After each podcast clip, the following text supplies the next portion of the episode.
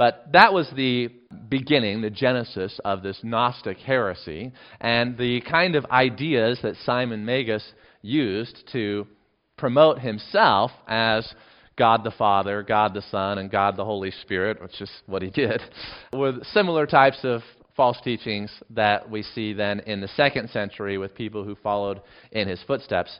And so it's not surprising that even at the end of Paul's lifetime, we find him arguing against many of the ideas that we're going to find were prevalent in the second century throughout the Roman Empire, and in particular in eastern France, where Lyon is. Irenaeus is from Lyon. Lyon is a city in eastern France, close to Switzerland and Italy. And Irenaeus, as you see on the handout that I gave you, wrote this around 180 AD. So this is about 30 years after Justin Martyr was writing his works that we were looking into regarding the defense of the faith against persecution, but also Justin wrote against the heretics. We don't have Justin's book against the heretics. We do have Irenaeus' book, and I'm assuming they have much the same content, much the same spirit. But this one is a generation later, and so some of the heresies that Justin was already referring to have continued to grow and spread their influence during these 30 years, particularly that of Marcion. Marcion was a new heretic when Justin was writing, and Justin took note of him but didn't pay a whole lot of attention to him. But here we're going to see that Irenaeus recognizes that Marcion is a big threat because of what he's been doing in the last 30 years to grow his movement. And so he's going to undertake to write a whole treatise, a separate treatise, just on Marcion. Now, we don't have that. We have his treatise against the heresies, where he tries to cover all of the different heresies that have grown up in the early church. But in this treatise, we'll see that he says, I'm going to write one against Marcion. You know, he singles him out as one that he really wants to focus on. But we don't think he ever completed that book, or if he did, we don't have it. Now, Let's go ahead and read part of the preface here for Irenaeus of Lyon and his book Against Heresies, written about 150 years after Jesus Christ began his public ministry. It says this Inasmuch as certain men have set aside the truth, and bringing lying words and vain genealogies, which, as the apostle says, minister questions rather than godly edifying, which is in the faith, here, he's referring to 1 Timothy chapter 1 verse 4. If you turn back a few pages in 1 Timothy, you can see that Irenaeus is identifying the apostle Paul as the author of 1 Timothy, which is, of course, the traditional understanding of the church. There have been some liberal theologians in modern times who have tried to say that the pastoral epistles were not written by Paul, but they were written later, and they try to build that upon the fact that many of the things that are in 1 Timothy and 2 Timothy really speak very well to the heresies that the church was dealing with in the second century. And so liberal theologians say, well, they were forgeries of people in the second century to deal with the heresies that they were facing then. But when the liberals propose that, they misunderstand what I've just told you is that Irenaeus traces the roots of all of these heresies back to the very beginning of the church with Simon Magus in Acts chapter 8. And so it's not like Paul couldn't have been writing about these things in AD 60 or 62 or any of those time periods. So, interesting to see how different people will interpret it according to their pre understanding. But here you see Irenaeus clearly identifies the Apostle Paul as the author of the pastoral epistles, and he's going to refer to these quite a lot throughout this treatise. This interest in lying words, these genealogies, which just raise questions rather than edifying God's people through the faith. Continue. And by means of their craftily constructed plausibilities, draw away the minds of the inexperienced and take them captive. I like that phrase that he uses there, the craftily constructed plausibilities. So, a plausibility is something that seems like it could be true. And so in our day, to the liberal scholars, it seems like it could be true that Paul didn't write 1 Timothy, and that it was written a century later when the church was dealing with these Gnostic heresies. And they can give you, you know, well, look at this and look at this. And it's, it's a craftily constructed plausibility. Well, that seems plausible.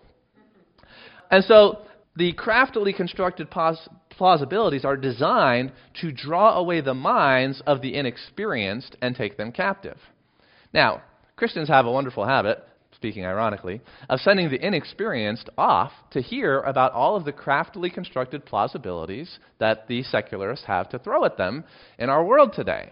And I, I caution you, I warn you about putting the inexperienced in with these who craft these plausibilities for their education.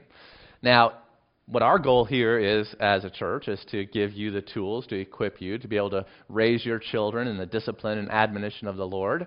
We want to be able to be presenting the truth in a powerful and thoughtful manner so that it is able to withstand the craftily constructed plausibilities that false teachers in our time bring against the truth. And by so doing, to establish our children in the faith that was once for all delivered to the saints. And so Irenaeus is undertaking to do just that type of thing in the second century that we are trying to do now. And so the more things change, the more they stay the same. The error is slightly different, but the method is still the same. And that's why it's useful to go back and look at the faithfulness of men in the past who defended the faith against the error so that we can take example, be encouraged, and learn from their wisdom. All right, so continuing on. We don't want the inexperienced to be taken captive. Therefore, that's what we're doing here this morning. I have felt constrained, my dear friend, to compose the following treatise in order to expose and counteract their machinations. These men falsify the oracles of God and prove themselves evil interpreters of the good word of revelation. Now, if you go and study theology at Princeton or Harvard or even the University of Nebraska Lincoln, you'll find men who falsify the oracles of God and women, and they prove themselves to be evil interpreters of the word of revelation. So, this very same thing is happening today. It's just coming from a different worldview, and a different time and place, but it's still the same spirit of error that is at work in the sons of disobedience. So, they also overthrow the faith of many. Well, that's happening today too. By drawing them away under a pretense of knowledge. Ah, knowledge. We've got knowledge for you. Come and pay for our knowledge. Sit in our classes and listen to our knowledge. Watch our documentaries and get our knowledge. So they have this pretense of knowledge, what is falsely called knowledge. And it says, from him who rounded and adorned the universe. As if, forsooth, they had something more excellent and sublime to reveal than that God who created the heaven and the earth and all things that are therein. So here, We've got the revelation of God.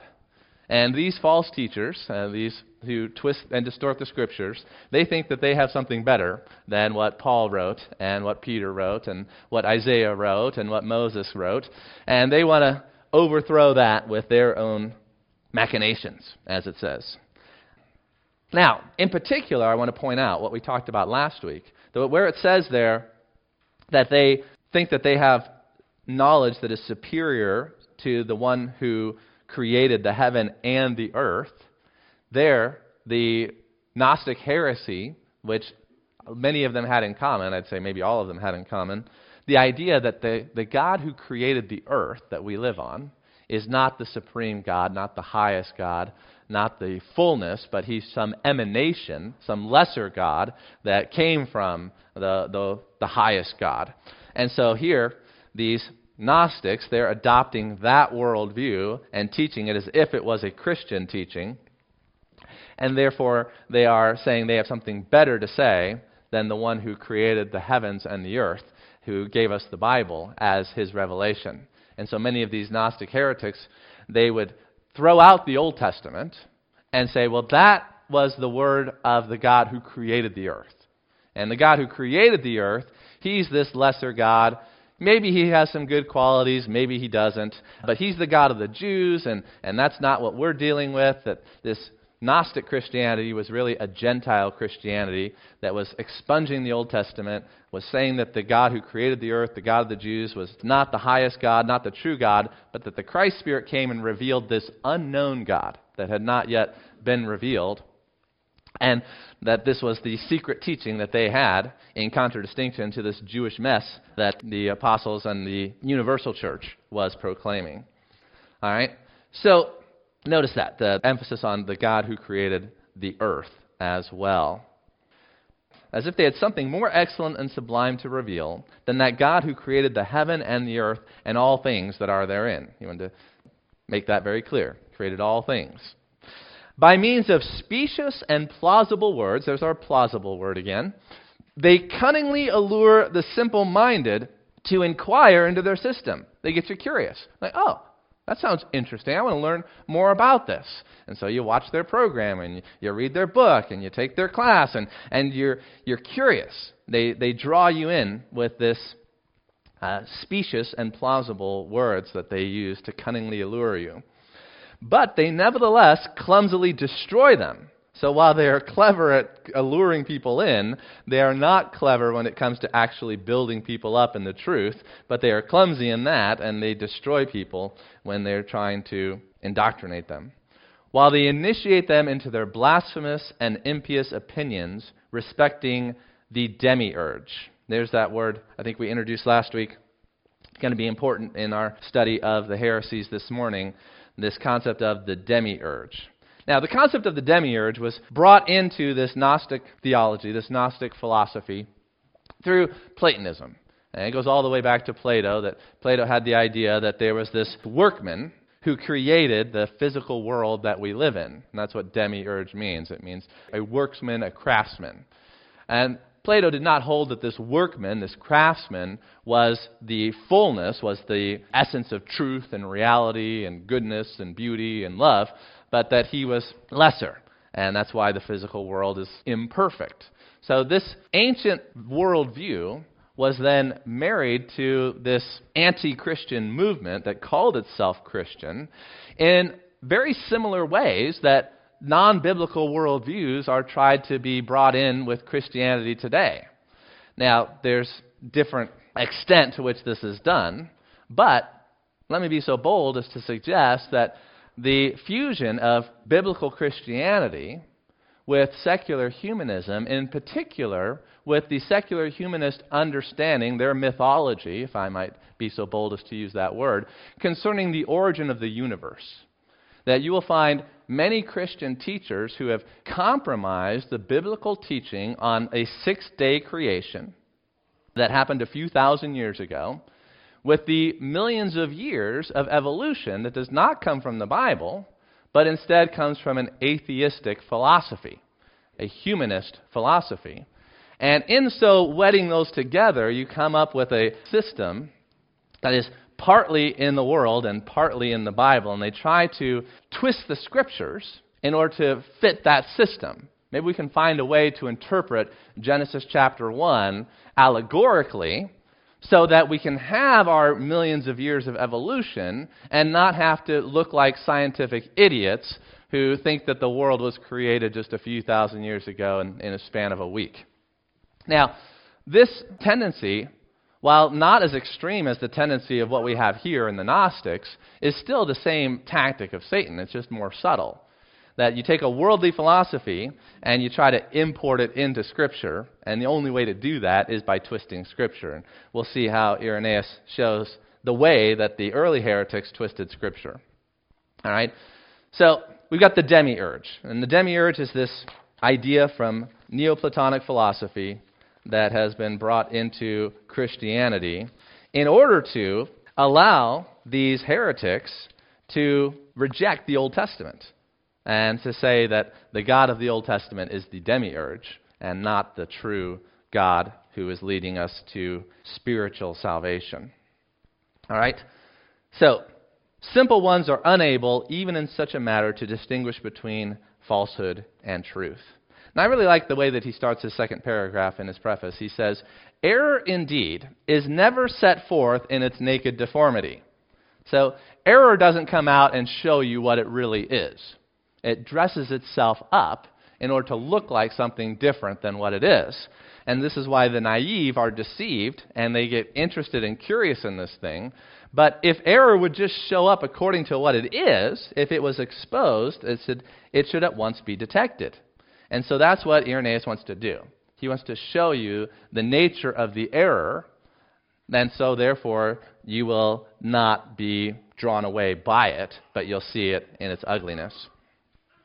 In John Milton's epic poem Paradise Lost, he tells the story of Satan's fall from heaven and then his journey to earth in order to deceive man and in order to lead mankind into sin and therefore lose the paradise that God had created for them. And when Milton introduces sin into the story, he says that the woman's sin starts fair but ends foul in many a scaly fold. And so when you're looking at error or you're looking at deceit, you don't want to look at the fair face of error and deceit, but you want to see the foul end of error and deceit. And that's key. Sin tries to look good. Sin tries to look attractive, but you have to have discernment to look past the surface and to be able to see the deformity of its naked form and expose that so that we can hate sin as it is rightly hated. All right, so he continues. It is craftily decked out in an attractive dress, so as by its outward form to make it appear to the inexperienced, ridiculous as the expression may seem, more true than the truth itself. The, the error wants to appear more true than the truth itself. One far superior to me has well said, in reference to this point A clever imitation in glass casts contempt, as it were, on that precious jewel, the emerald, which is most highly esteemed by some, unless it come under the eye of one able to test and expose the counterfeit. So you can make green glass and cut it like an emerald. And someone who is inexperienced might go to the marketplace and think that they're buying an emerald when really they're just buying this worthless glass that has been set forth as if it were the emerald. And this is the likeness of false teaching. With false teaching, you go into the church, it sounds like the truth, it looks like the truth, and you're like, hey, this is great. I found this wonderful, precious emerald. But you don't know that it's a counterfeit. And so that's why we have to be trained to recognize counterfeit Christianity. And there's a lot of counterfeit Christianity in the world today. It's different from what they had then, but again, you see what they did then in order to recognize the same patterns happening in our time. And then he gives another illustration of the silver and the brass as well, as how things get mixed together, and you have to have discernment to be able to tell the pure form from the mixture. And so there's a, a mixture of Christianity with worldly ideas in the world today. Yesterday, I was at a pastor's breakfast. All of our elders were able to attend to that. That was so good, wasn't it? And afterwards, I was able to talk with a Christian man who was from China. And he was talking about how he was in the Christian bookstore reading this Christian book, and, and he was looking for the error. Says, you know, that when you're reading a book that is very popular among Christianity in the bookstore, you're very likely that it's popular because it has craftily mixed in something from our world and humanism into Christianity, and that blend just really entices people and draws in the inexperienced, the fleshly Christian, and, and sells like crazy. And so he was praying, God, give me wisdom to be able to, to discern the error in this popular Christian book. And I really liked the spirit of this Chinese Christian man. He had a, a real fervor for the Lord and a lot of discernment. And so he also was a little bit different, a little bit unusual. So he said, I was driving and, and I had a, a license plate revelation. That the, the letters on the license plate brought to my mind the words, Glory to God. And I was like, ah, there's the difference. The mixture of Christianity is human centered, it's man centered because we live in a humanistic age. And so, people who can take the message of Christianity and appeal to our selfishness, our self centeredness, our humanism, that they can really draw a lot of interest and sell a lot of books and have a lot of people come to their seminars. And then he was thinking, you know, the, the key to the Bible is understanding soli deo gloria. To God alone be the glory. And when you see Christian ministers and Christian preachers, you can tell whether or not they're a true minister, whether or not their heart desire is glory to God. And they're always bringing glory to God because that is what is unique about this book. There's no other book, there's no other religion in the world like this one that brings glory to God at all costs. Mankind is humbled and debased, is revealed to be the sinners and the fools that we are, and all of the glory and the honor goes to God. So that's one way you can tell the difference between the spirit of truth and the spirit of error, is look for soli deo gloria. All right, so then you see here that he's going to talk about how their language resembles ours. Let's pick it up after the silver and the dross. And he says there, Lest therefore, through my neglect, some should be carried off, even as sheep are by wolves, using that biblical picture, right? The shepherd protecting the flock from the wolves, while they perceive not the true character of these men. We have to unveil their true character so that their naked deformity is repulsive. Because they outwardly are covered with sheep's clothing, against whom the Lord has enjoined us to be on our guard, and because, underline this, their language resembles ours, while their sentiments are very different. All right? Same language, different meaning. Same words, but they give a different sense to those words. And that's how they draw you in. They sound like Christians. They say, Oh, we love Jesus Christ. We're here to honor Jesus Christ. But then, what do they mean by Jesus Christ? Who is Jesus Christ? And if they have a different Christ, well, then they have a different sentiment. They have a different sense for the word. So don't be drawn in just because somebody uses the words of Christians, but see, do they have the heart? Do they have the ideas? Do they carry the same sense as what the Bible is talking about? And so here, Irenaeus, being a faithful servant of the Lord and someone who loves the saints, he says, I have deemed it my duty, after reading some of their commentaries, as they call them, of the disciples of Valentinus, and after making myself acquainted with their tenets through personal discourse with some of them, to unfold to thee, my friend, these portentous and profound mysteries. There, you'll find a lot of irony in Irenaeus. That's one of the things I like about him. He actually mocks the heretics quite a lot, and he's got some skill in doing so, and I'll show you that as we continue along. So, they have these portentous and profound mysteries that they're trying to draw people in with, and Irenaeus doesn't think much of these profound mysteries. He thinks they're rather silly and stupid. But he says, which do not fall within the range of every intellect. Oh, you've got to be really deep to understand this stuff. And why? Because not all have sufficiently purged their brains. Isn't that great?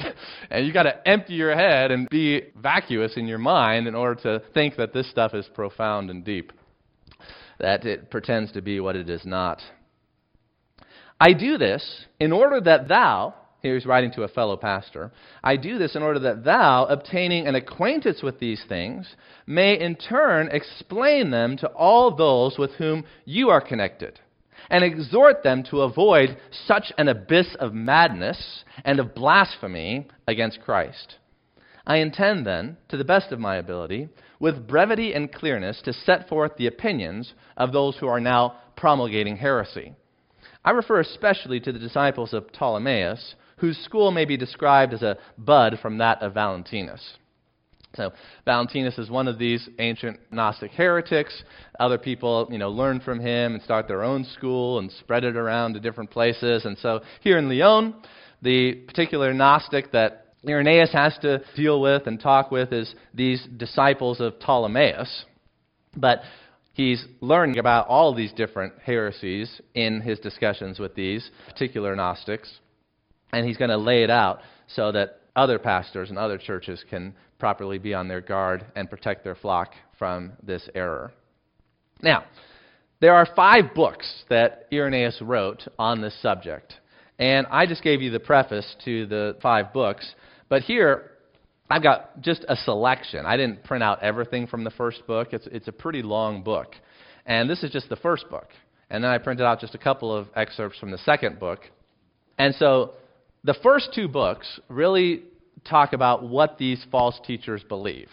And because there's a lot of variety among the false teachers, that they all have basically the same system, but they've got their own spin on it, it's pretty tedious to go through all of these different schools of thought and to point out, well, this group believes this, and this group believes this. And so I'm not going to go through all those details with you. I'm just going to kind of summarize what, what they all had in common and what their basic errors were.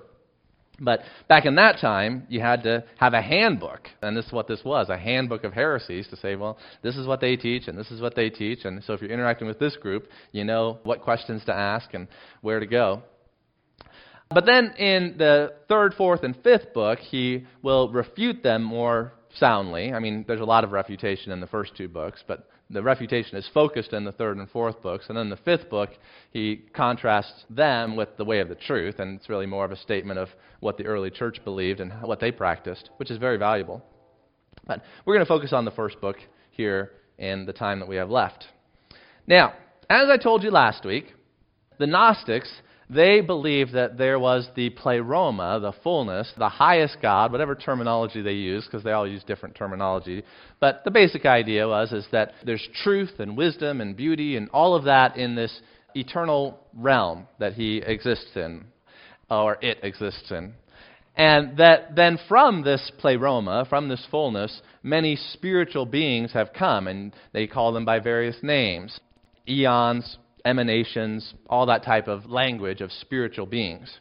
And a lot of what the Gnostics would do is they'd come up with a primary Ogdoad. And the word Ogdoad just means a group of eight. And so they had a group of eight spiritual beings that were from this one spiritual being. And, and then they all had their mythologies about what these were and how they interacted and what they created and where everything came from. So it was a cosmology and it was a theogony. A theogony is an explanation of where do the gods come from? Uh, where does the spiritual world come from? And so they took this system and they tried to force it into the Bible, and in so doing, they, they did great injustice to biblical hermeneutics, as you might imagine.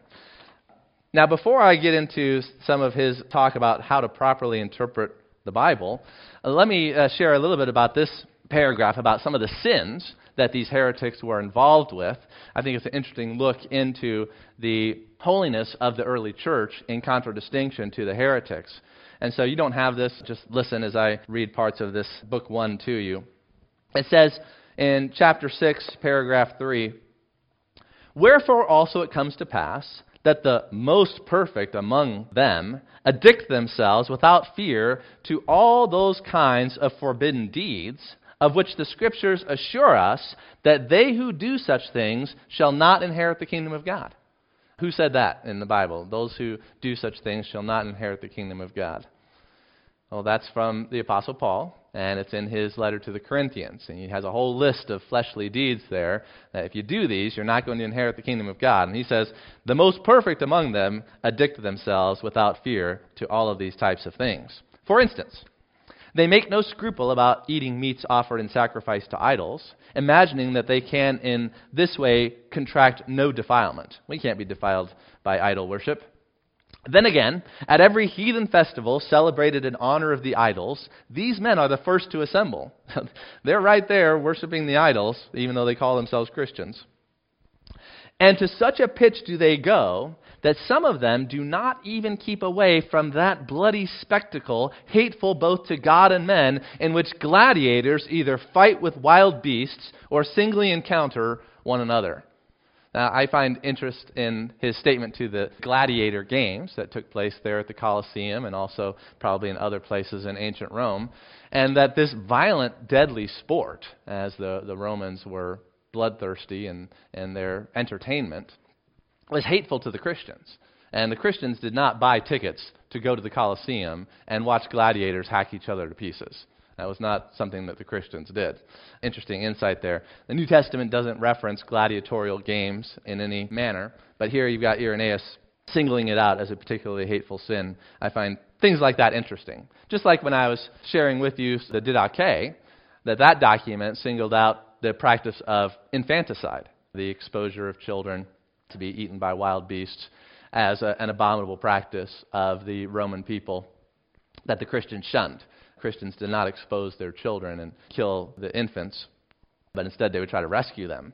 And so, just interesting how some of the sins that were prevalent in that culture that the New Testament doesn't mention, we do have reference to in the early church fathers, uh, singling out more specific sins that you'd be curious as to what was the Christian attitude about the gladiators and there might have been some variance of opinion, but this is a pretty good example of probably what most Christians thought about the bloody spectacle in which gladiators fight with wild beasts or with one another.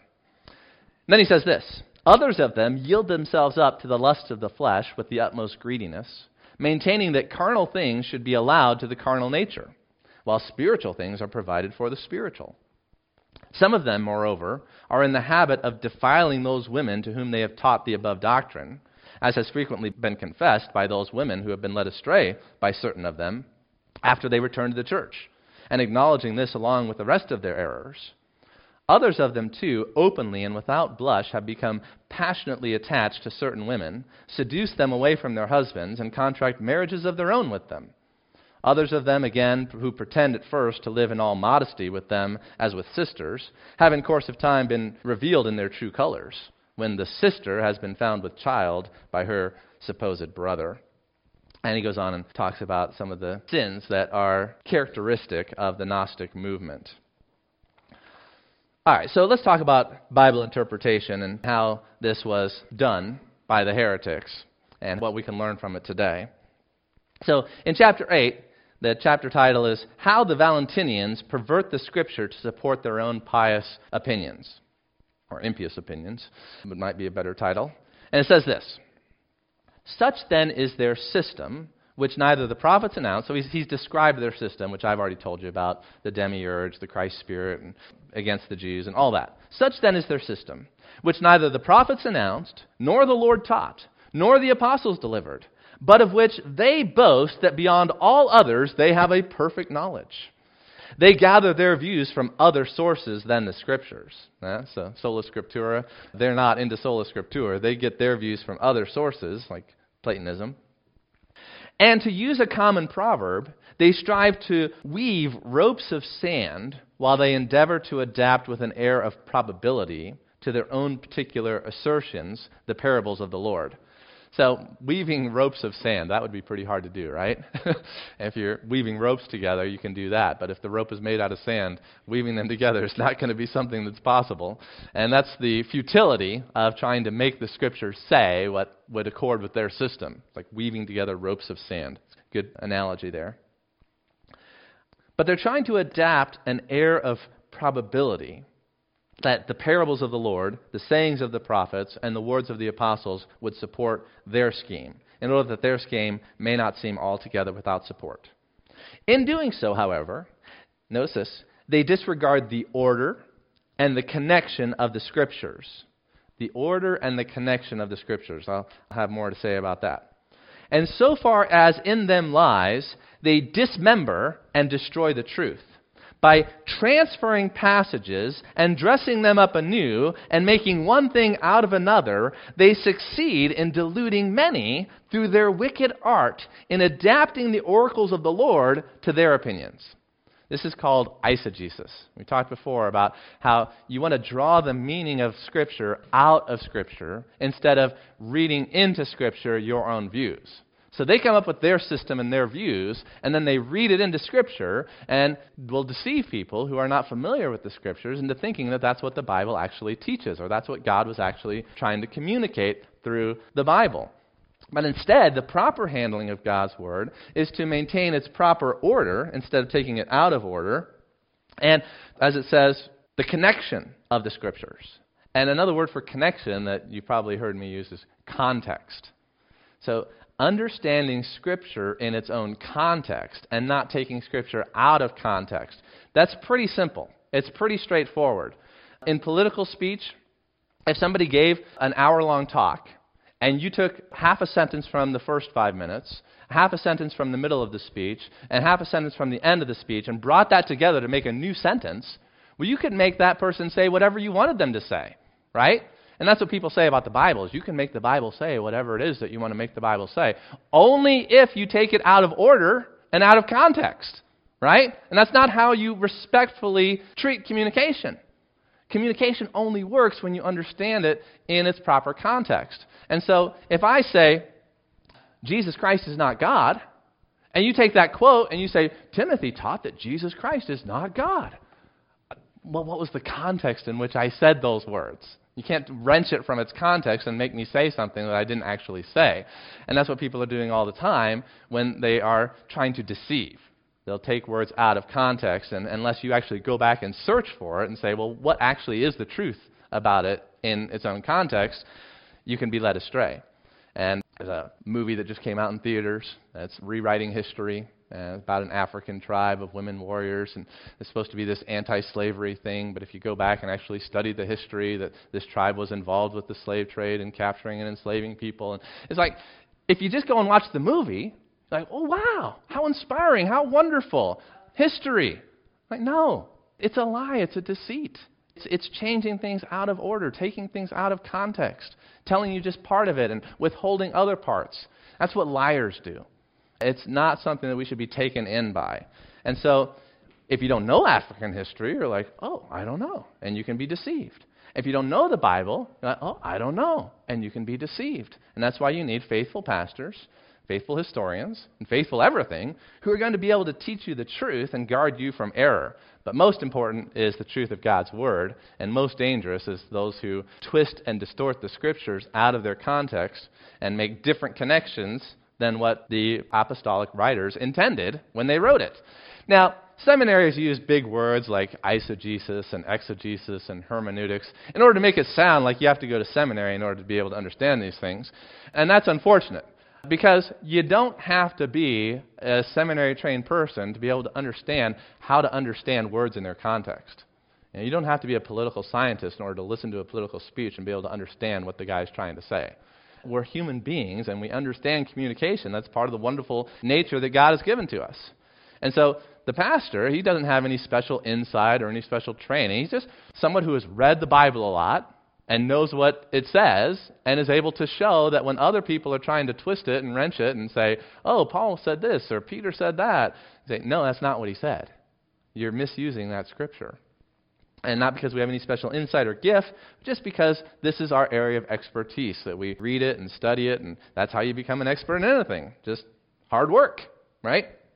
You got to study history in order to know history. You got to study the Bible in order to know the Bible.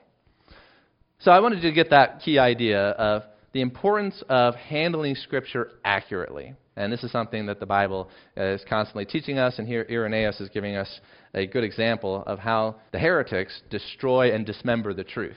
They do this by transferring passages and dressing them up anew and making one thing out of another, and thus they succeed in deluding many through their wicked art in adapting the oracles of the Lord to their own opinions. In like manner, do these persons patch together Okay, they're patching together old wise fables. That's exactly the language that Paul uses in his pastoral epistles. And then they endeavor, by violently drawing away from their proper connection, words, expressions, and parables, whenever found, to adapt the oracles of God to their baseless fictions. That's really well written, a great analysis of the methodology of heretics. And uh, he goes on and, and gives some more examples of that. Now, if you got your Bibles open, go with me to 2 Peter chapter 3.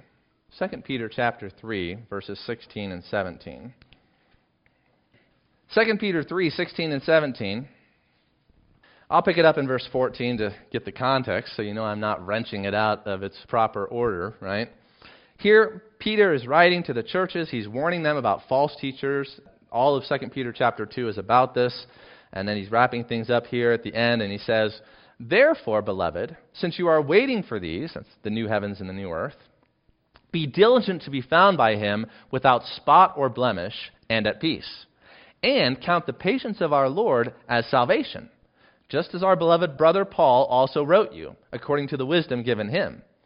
As he does, here's our verses, as he does in all his letters, when he speaks in them of these matters there are some things in Paul's letters that are hard to understand, which the ignorant and unstable twist to their own destruction as they do the other scriptures. So, scripture twisting, wrenching it out of its context, making it say something that it was not originally meant to say, that's what these untaught, these unstable heretics, they do with all of the scriptures, including Paul's letters. You, therefore, beloved, knowing this beforehand, you've been warned. Take care that you are not carried away with the error of lawless people and lose your own stability. You've got to have a firm foundation for your faith and not have a mixture of worldly ideas from people who twist the scriptures that are going to make you unstable in your faith. But instead, when you have this firm foundation, then you're able to grow in the grace and knowledge of our Lord and Savior Jesus Christ. To him be the glory. Soli Deo Gloria. To him be the glory both now and to the day of eternity. Amen. Now, one of the passages then that became a key battleground in the early church was John chapter 1. And you know what? The more things change, the more they stay the same. John chapter 1 is still a key battleground between the true teachers of God's Word and the heretics. I have heretics who call me up on the phone. And what boldness, you know, to call the pastor and say, you know, I, wanna, I have a question about the Bible. And they don't really have a question. They want to debate the deity of Jesus Christ or the deity of the Holy Spirit. And, and they're practiced and they've got their arguments. And they're looking for pastors who are not prepared. And they're trying to subvert the faith of pastors. I mean, that's bold to go after the shepherd and not after the sheep. And then you carry on your discussion with them, and you, you find out that John chapter 1, they have a different interpretation. They have a different understanding of John chapter 1, such a, a foundational chapter on who Christ is. Let's go ahead and take a look at that, and then we'll save the rest of this for a, another look here into the early heretics next week. But in chapter 9, paragraph 2, he says this. The fallacy, then, of this exposition, one that's in the previous context, is manifest. For when John, proclaiming one God, the Almighty, and one Jesus Christ, the only begotten, see, they had different gods and they had even different Christs, by whom all things were made, declares that this was the Son of God, this the only begotten, this the former of all things, this the true light who enlighteneth every man this the creator of the world. So this is John chapter 1, the teaching about who Jesus Christ is as the only Son of God, the creator of all things. And it says this This is he that came to his own. This is he that became flesh and dwelt among us. So all of the errors of Gnosticism are refuted in John chapter 1. So you know they have to find a way to pervert what John chapter 1 says, right? Read it differently, maybe allegorically. These men, by a plausible kind, there's our word plausible, a plausible kind of exposition, perverting these statements, maintain that there was another monogenes. Not just one only begotten, there's another only begotten, according to production, whom they also style arche. They also maintain that there was another Savior, and another Logos, the son of monogenes, and another Christ, produced for the reestablishment of the pleroma. Thus it is that, wresting from the truth every one of the expressions which have been cited, and taking a bad advantage of the names, they have transferred them to their own systems. So that, according to them, in all these terms, John makes no mention of the Lord Jesus Christ. For if he has named the Father, and Charis, and Monogenes, and Aletheia, and Logos, and Zoe, these are the Greek words of John chapter 1, and Anthropos, and Ecclesia, according to their hypothesis, he has, by thus speaking, referred to the primary Ogdoad, that group of eight primary deities, in which there was as of yet no Jesus and no Christ, the teacher of John. But that the apostle did not speak concerning their conjunctions, but concerning our Lord Jesus Christ, whom he also acknowledges as the Word of God, he himself has made evident. For, summing up his statements respecting the Word previously mentioned by him, he further declares this and the Word was made flesh and dwelt among us. So how are the Gnostics going to deal with that, right? So they try to twist it, but they just can't account for everything because eventually the lie implodes upon itself. The Word was made flesh and dwelt among us. But according to their hypothesis, the Word did not become flesh at all, inasmuch as he never went outside of the pleroma, but that Savior became flesh who was formed by a special dispensation out of all of the eons and was of later date than the Word. Now, We've got a few minutes left, and so I want to share with you one of his funniest critiques of the Gnostic heretics. When you come down to chapter 11, and he's been explaining all these different groups and how they all have their own names for the primary Ogdoad, and some will have, you know, this person or this word being in there, and others have substituted different words. And it's very tedious to have to deal with all of that. And so he decides that he's going to help out the heretics and create his own system of Gnosticism with his own names. Since they can all make up their names, then I can also make up whatever names I want to make up with thick irony. And so he says this Let's look at the inconsistent opinions of those heretics, for there are some two or three of them. How they do not agree in treating the same points, but alike in things and names set forth opinions mutually discordant. The first of them, Valentinus, who adapted the principles of the heresy called Gnostic to the peculiar character of his own school, taught as follows. And he goes on and talks about the proarch and all of this type of thing. And he says, But if that's true, then nothing hinders someone else in dealing with the same subject to give whatever names he wants. And so I propose the following. He says, There is a certain proarch. Proarch means first ruler. There's a certain proarch, royal, surpassing all thought, a power existing before every other substance, and extended into space in every direction. But along with it, there exists a power which I shall term a gourd and along with this gourd, there exists a power which, again, I will term utter emptiness. Now, this gourd and utter emptiness, since they are one, produced, and yet did not simply produce as to be apart from themselves. See how it tries to sound deep and profound? They produce, but not so as to be apart from themselves, a fruit, everywhere visible, eatable, and delicious, which fruit language calls a cucumber. Along with this cucumber exists a power of the same essence, which again I call a melon. These powers, the gourd, utter emptiness, the cucumber, and the melon, brought forth the remaining multitude of the delicious melons of Valentinus. For it is fitting that the language which is used respecting the universe be transformed to the primary tetrad. And if anyone may assign names at his pleasure, who shall prevent us from adopting these names as being much more credible than the others, as well as in general use and understood by all? So, I love the mockery that he has here for the supposed wisdom of the ancient heretics in, in coming up with how all the worlds were formed by this primary Ogdoad. And so you can read their writings and be overawed by their deep spiritual insight into the nature of reality and heavenly beings.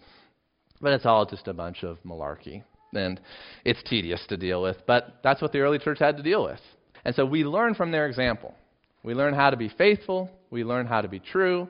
We learn how to love people by speaking the truth in love, how to be skillful in understanding Scripture in its own context, not taking the ideas of men and forcing them into the Scripture or forming some kind of fusion of Christian thought and the world of thought that is secular or atheistic.